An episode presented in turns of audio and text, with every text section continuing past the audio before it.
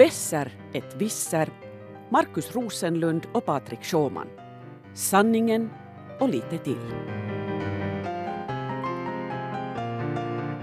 Du lyssnar på en Svenska Yle-podd som den här gången handlar om Houston, vi har ett handelskrig.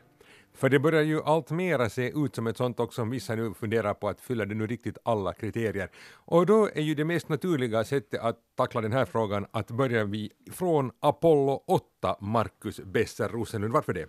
Ja, Patrik Visser Sjåman, det beror ju på att vi, då när vi bandar in det här programmet så har det alltså gått eh, exakt åtta, förlåt, 50 år sedan eh, Apollo 8 alltså den första expeditionen till månen och tillbaka. Apollo 8 landade ju inte, de åkte ut och kretsade tio varv runt månen och så kom de tillbaka.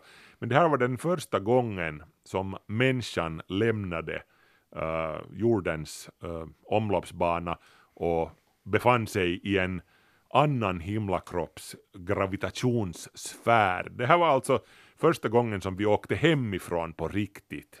Men hur påverkar det här oss som människor? Det påverkar människan väldigt djupt, säger de som har varit där ute alltså. Och alla astronauterna nästan som kom tillbaks från månen så, så kom tillbaks som fullständigt förändrade människor på, på någon nivå. De, de började vet du, predika om att, att ja men vi här på jorden som vi, le vi lever våra små liv här och vi, vi har våra små politiska gräl och våra intriger och dittan och dattan här. Och det, vet ni, ingenting av det här kan man se från månen. Det, där, därifrån ser vi bara en enad planet, en blå vacker planet mot det stora ödsliga svarta. Att allt det här som vi sysslar med här alla våra krig och våra gräl och elände, så det, det betyder egentligen ingenting.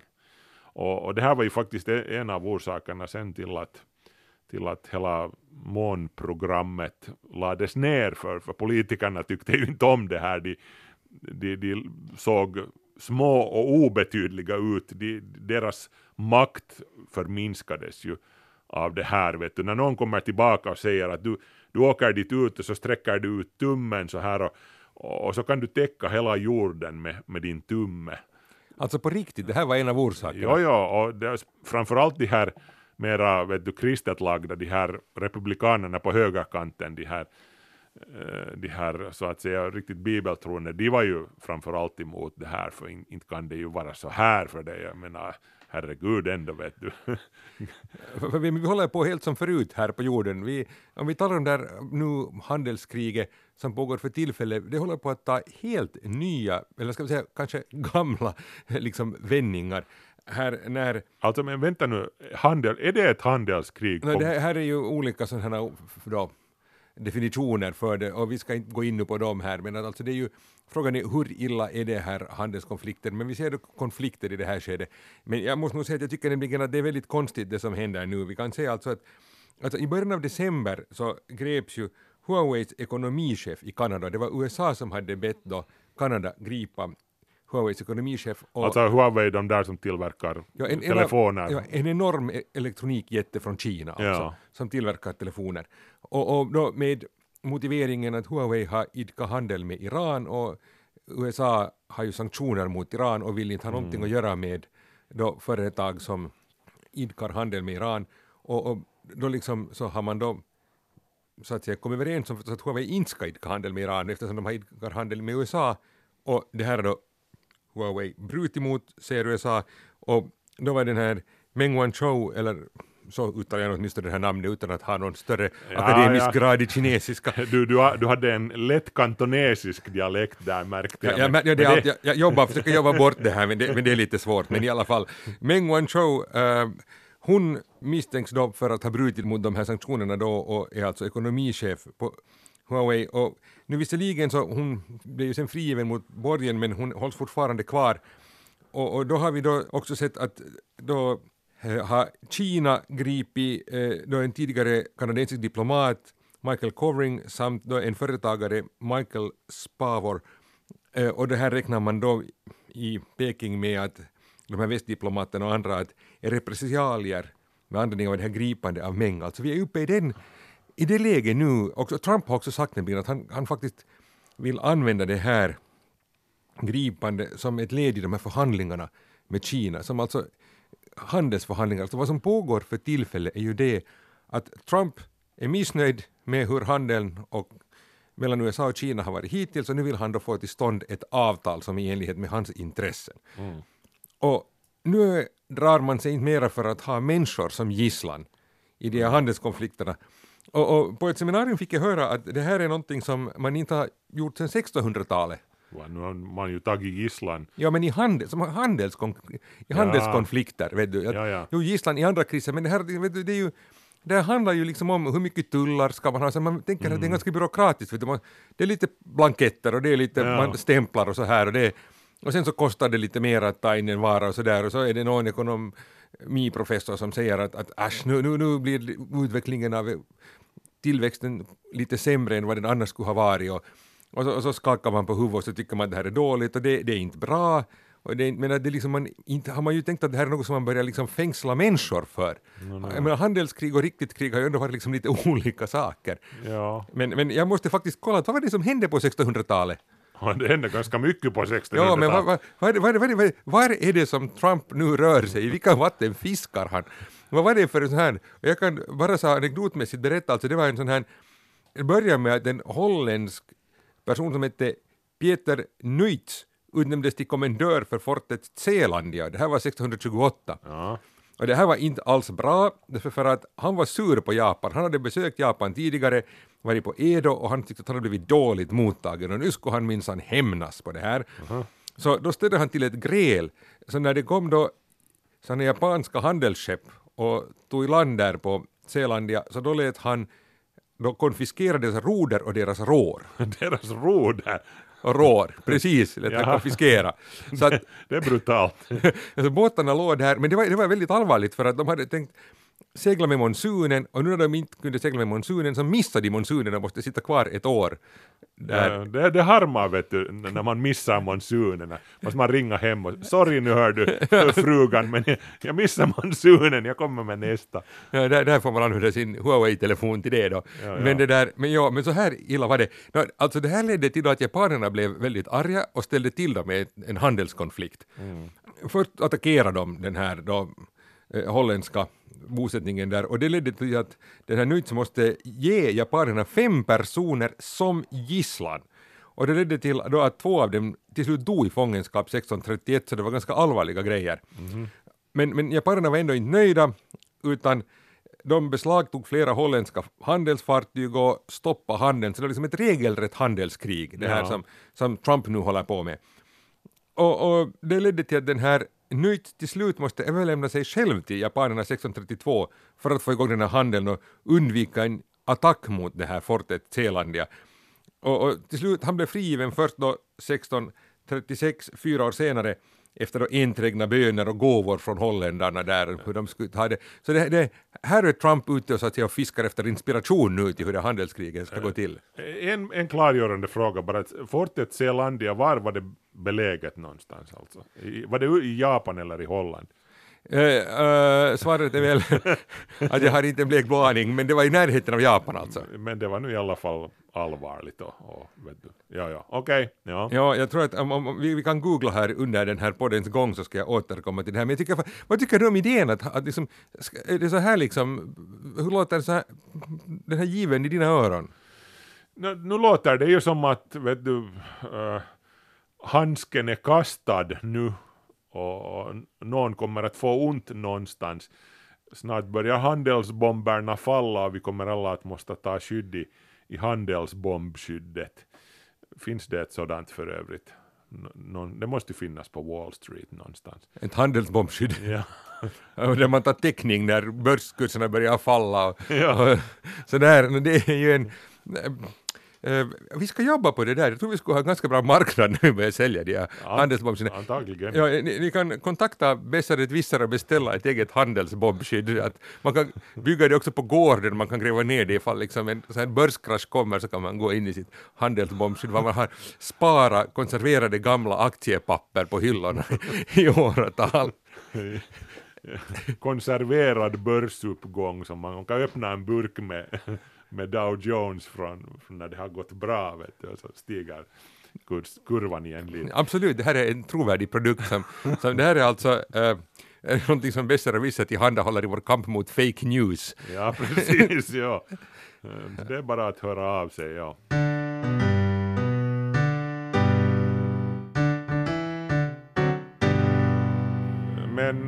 För 50 år sedan när Apollo 8 stävade mot månen, så då, då föll ju också bomberna hemma på jorden. Det var ju, det var ju ett, ett ruskigt, ruskigt år som helhet, alltså 1968. Det var Vietnamkriget rasade för fullt och, och kulturrevolutionen var på gång i Kina. Och, och, och i Frankrike var det oroligt då precis som nu, då var det till och med ännu värre. Hur det var i Finland kommer jag inte ihåg. Finland han väl, det, det, det var nu under Kekkonens tid, så här pågick väl allting ungefär som förr. vet du. Ja, Öst, som, östhandeln bloms, blomstrade och när var den här eh, ockupationen av gamla studenthuset i Helsingfors? ja, no, det, men det var väl ungefär någonstans Jag tycker det landar där ungefär. där. Ja. Ja, Nå, men, ja. men i alla fall så, så ähm, jag menar det har vi ju kanske då inte nu i alla fall här, men, men det handelskriget som vi talar om här, det, det griper faktiskt också tag om Finland. Det är ju liksom lite konstigt för att det är ju alltså USAs handelskrig mot då olika andra delar av världen. Vi har ju, det talas mycket om Iran nu. Faktum är att det handlar inte bara om Iran. Det finns faktiskt också en hel del andra det där, om jag river här fram ett papper så jag prasslar mig extra mycket här så kan jag säga alltså det är eh, då också Kuba, Nordkorea och Syrien. Nej, men nu Så- börjar det låta som the good old days. Ja, och, det, och i de här länderna, liksom, all handel med de här länderna är förbjuden. Och eh, det som gör det här besvärligt är att det är inte bara så att det är USAs handel med de här länderna, utan USA kräver också att inga av deras handelsparter får ha något samröre med de här länderna. Vilket gör att företagen i Finland får inte heller handla med de här länderna. Jag ska gå in på det just lite mera. För det ska jag säga nämligen att det är också intressant för det det finns också då sektorvisa sanktioner som inte gäller hela länder, men det finns liksom sektorer som energibranschen. I, då, I Ryssland och Venezuela, den får man inte heller röra. Det är också så här liksom, där får man så här, handelskrigsmitta genast. Och då också finns det riktigt listor på enskilda personer, som till exempel oligarker i Ryssland, som om man har något att göra med dem så då, då blir man också smittad av sån här handelskrigs eh, smitta. Och det besvärliga här är det att då är det inte bara man själv som inte får ha någonting att göra med det här. Utan det som är nu besvärligt för finländska företag är att de måste börja hålla reda på att deras handelspartner, till exempel underleverantörer, har de något med det här att göra? Och hur är det med deras underleverantörer? Ja. När, när jag var liten då minns jag att min, min morbror berättade att eh, eh, äh, shahen från Iran då, eh, äh, shahen ja, han var, han var här i Finland på besök och min morbror som jobbar på Sjöfartsstyrelsen var med i någon slags delegation som överräckte en finsk tillverkad båt, vet du, en utombordsmotorbåt åt, åt shahen då. Och vi hade en Ja. likadan, när jag var liten, uh, du har åkt med den båten faktiskt, den, det var en likadan båt som överräcktes åt, åt, åt shahen. En sån en uh, gul, liten gul. Ja, Lohi 450 RT hette väl den där modellen. Nå, ja, hur som helst, då hade vi ju ännu båtar som vi sålde åt, åt iranierna och sånt här. Men vad har, vi, vad har vi för handel med Iran, Finland alltså, nu just? Har de nu inte varit paria så länge på, på Jo, marknaden? men, men samtidigt så, så, var det ju så att de här restriktionerna lättar man ju på här nu eh, för några år sedan. Mm. Och då har faktiskt många finländska företag gått in och vilja öka handeln där, så vi har faktiskt flera företag som har försökt jag menar, det har ju samtidigt varit en sån här jungfrulig marknad Mm. och, och en möjlighet att komma in på en växande marknad, så det har nog lockat företag. Så det är inte så att det är liksom en helt obetydlig sak för Finland. Att vi har flera företag som har business där, men nu är ju den där spännande saken det att nu, okej, vi ser att, att vi förstår det att de här företagen får inte mera ha handel med Iran, de måste dra sig ur. Men sen kanske vi har företag som har sig någon bara som ett exempel, jag har inget bevis för det här, men vi säger nu att liksom ett företag har en underleverantör i Indien som har en underleverantör som har en underleverantör som plötsligt idkar handel med Iran.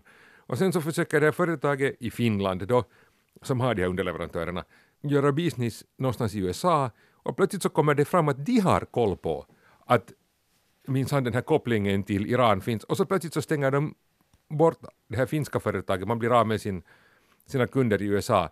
Så det här styr jätte, jättemycket. Det är liksom inte så att vi kan säga att, att okej, okay, USA vill inte handla med Iran, men vi vill minsann handla med Iran. Mm. Och att vi kan bestämma det själv. Och det här är ju, vi har talat om det tidigare också här i podden, att det här är ganska otroligt att, att USA kan styra så här.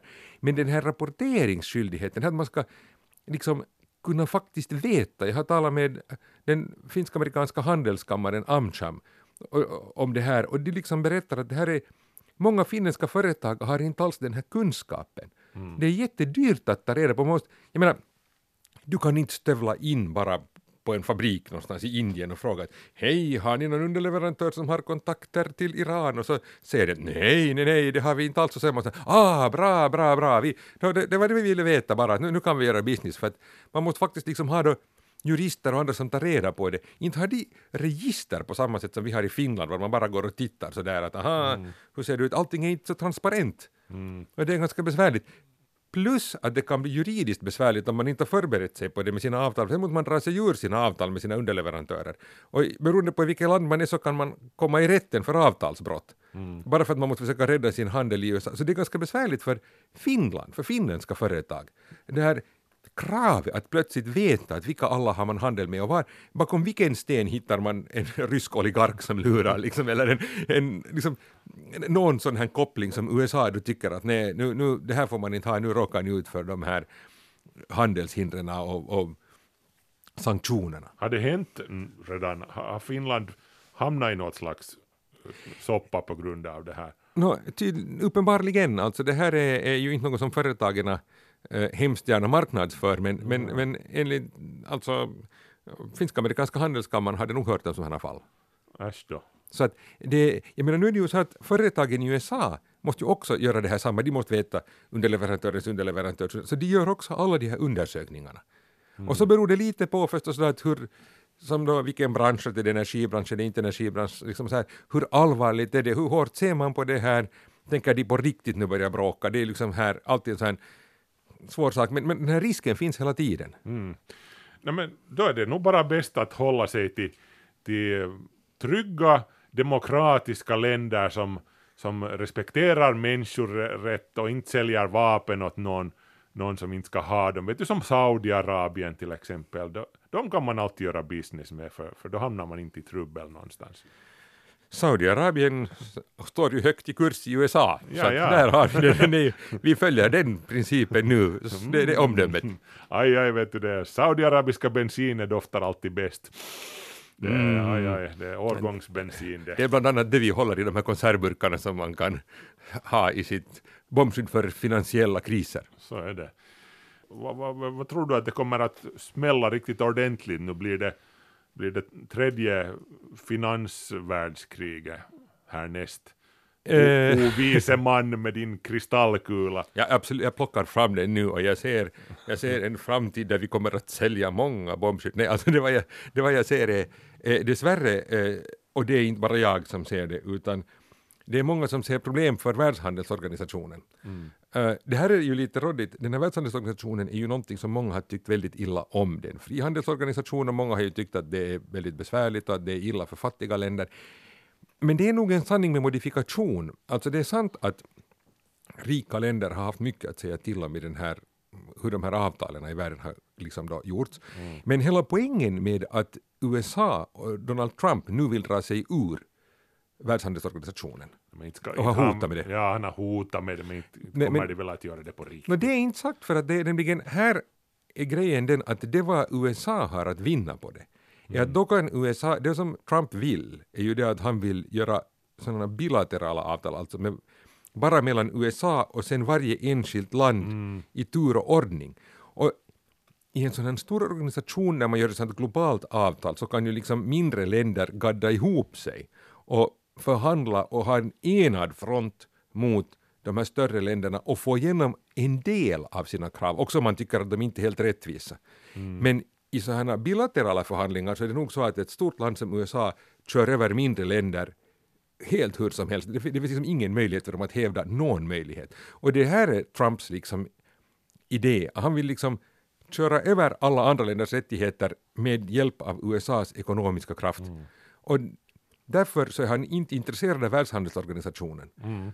Och här är då liksom EU, så att säga på andra sidan, EU vill ha en fungerande världshandelsorganisation och EU är också ett av de få områden, jag menar det är ungefär EU och Kina, som kan bråka med USA, så att säga mm. sätta hårt mot hårt på något vis. Så att EU vill här nu liera sig med andra mindre länder, men det är svårt att se hur det går. Alla är då på något vis ense om att världshandelsorganisationen måste moderniseras och den måste då moderniseras dessvärre på något sånt sätt att USA ska kunna köpa den och hållas kvar. Och det är inte alls alltid hemskt bra för alla andra mindre länder. Mm.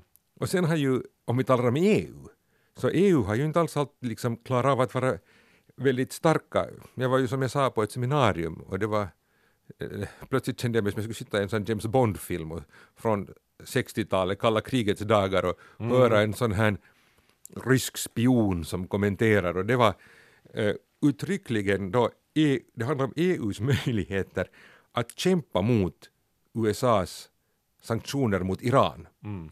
För då när USA då efter då flera år de hade försökt få igång mera handel med Iran och EUs linje hade varit att man ska ta med Iran liksom och få med dem bland alla liksom hyggliga stater i världen och så att säga göra dem beroende av andra stater så att liksom saker och ting blir bättre i Iran. Så då nu satt ju då USA de här sanktionerna mot Iran och då var ju EU emot dem och deklarerade att vi ska minsann skapa möjligheter att ändå ha handel med Iran. Ja. Men, men då var det en representant för den ryska ambassaden som konstaterade när man tittar på det här att, att problemet är ju det att inget europeiskt land har velat ha den här centrala myndigheten för handel med Iran på sitt territorium. Mm. Det vill säga alla är i princip ense om att man ska någon borde göra någonting. Men sen vågar inget land ta den här myndigheten på sitt område och därför händer ingenting när EU så att säga ska sätta hårt mot hårt mot USA. Det blir ingenting. Mm. Så han slängde ju sig lite ironisk där och slängde att no European country has wanted a decisive body on its territory. We understand, it is difficult. USA is a very important trade partner. Det, sådär, liksom, det lät sådär att jag, väntade mig att man skulle se en vit katt som han smeker med sin ena hand liksom, där, eller någonting vet, sådär. Det var en ganska schysst Bela Lugosi-imitation det där också från någon Dracula-film. Nåja, men, det, ja. men, det, men det är ju lite äh, liksom, intressant, men samtidigt så är det ju så att, att jo, EU är svagt och EU har varit väldigt splittrat. Men just sådana frågor som de här handelskrigen, sanktionerna från USA där EU har en annan åsikt och Brexit, ett annat problem, de här problemen. Mm. Så är nog ägnade samtidigt att svetsa EU samman. Så om jag nu plockar fram min kristallkula här Mm. Så jag ser åtminstone en beställning på ett större samarbete mellan länderna i EU. Inte kanske så att vi nu får en sån här federal stat, det finns ju ett jättemotstånd mot det, det finns mycket som länderna vill då bestämma själv, men att på vissa områden inom handelspolitiken så finns det liksom en klar beställning på att EU borde intensifiera samarbete och kunna handla mera självständigt, kunna faktiskt utnyttja sin viktiga position i världshandeln och så att säga kunna sätta hårt mot hårt i sådana konflikter. Så en sån här utveckling finns det åtminstone en beställning på när du nu frågar hurdant handelskrig vi kommer att se. Mm. No, jag är ju i alla fall innerst inne en optimist och jag hoppas ju på i det här uh, handelsvärldskriget att, att vi, vi kanske ändå får uppleva en uh, upprepning av miraklet från år 1914, julaftonens mirakel 1914 när när äh, brittiska och franska trupper på ena sidan och tyska trupper på den andra äh, kom till ett spontant, fullständigt liksom oförhandlat äh, vapenstillestånd. Nu har du ju hört om det här det här Christmas ja. ceasefire från 1914 när, när de alla började sjunga vet du, Stilla natt tillsammans och, och spela fotboll där bland taggtråden mitt, mitt i ingenmansland mellan mellan eh, löpgravarna, skyttegravarna. Eh, det, det, det var fint. Och, och jag menar också Apollo 8 som, som vi snackade om här i början, så den var ju också ett, ett hoppingivande tecken just i en, i en värld som precis då också var inne i en väldigt tumultaktig eh, fas och det var krig på gång och, och elände och så vidare. Så kommer då, vet du, Lovell, Anders och Borman från in och sänder från rymden, från månen åt en större tv-publik än någonsin innan det här. Vet du. Halva jordens befolkning nästan satt klistrade vid, vid rutorna när de, när de förkunnade julens evangelium från, från månen. Och, och för en liten stund var allting bra. För en, för en liten stund så, så glömde folk bort allt elände som hade inträffat un, dittills under det året. Så att om vi nu tänker att Trump får här då till exempel inspiration av den här Peter Nuintso sitter där i sina hamnar i USA och skruvar bort propellrar och vad vet jag, radarutrustning från kinesiska handelsskepp så plötsligt så förenas alla i en sån här känsla av att men, men mobiltelefoner och elektronik förenar oss ändå hela världen över och nu ska vi alla eh, tänka på en handel och, och, och bättre kommersialism och, och, och, frihandel. Och då så, så plötsligt så, så utbryter det en sån här Spontan fred, ja. Spontan handelsfred ja. i världen. Det skulle vara vackert. Ja, visst skulle det ju vara det. Och inte behöver han vet du skruva loss några propellrar eller... Det, det, det är ju liksom 1800-talsgrejer. Han kan byta wifi-lösenord bara så att de inte kommer in, att de inte kan dela någonting på Facebook. Men, men så gemen kan han väl ändå inte vara? Det, är ju det värsta. Ja, det, det, det, måste ju finnas något uh, humanare sätt att... Något paragrafer vet du i FNs människorättsparagrafer om, om det här du, du får. Det, det, det, det är det yttersta krigsbrott brott. Nej, där ska man sitta i någon fångenskap och så kan man inte ens titta på wifi. Nej. Det, det, det, det, det, så, så, sånt ska vi inte ha. ska vi fara nu hem och titta på wifi vi också? Vi, vi fabun som vet vad ungdomen bamlar nej, nej, vi, Jag tycker, uh, ja, men vi, ska, vi, vi drar oss nu här, Besser och Visser, till en omloppsbana runt månen. Ja. Där och följer Apollo 8 i, i i spåren. Ja, i spåren i rymden som ja. man kan följa när man går och ser efter dem. Det där, eh, för det här är nu, åtminstone på en lång tid, eh, den sista Besser ett visser mm. som, som vi sänder.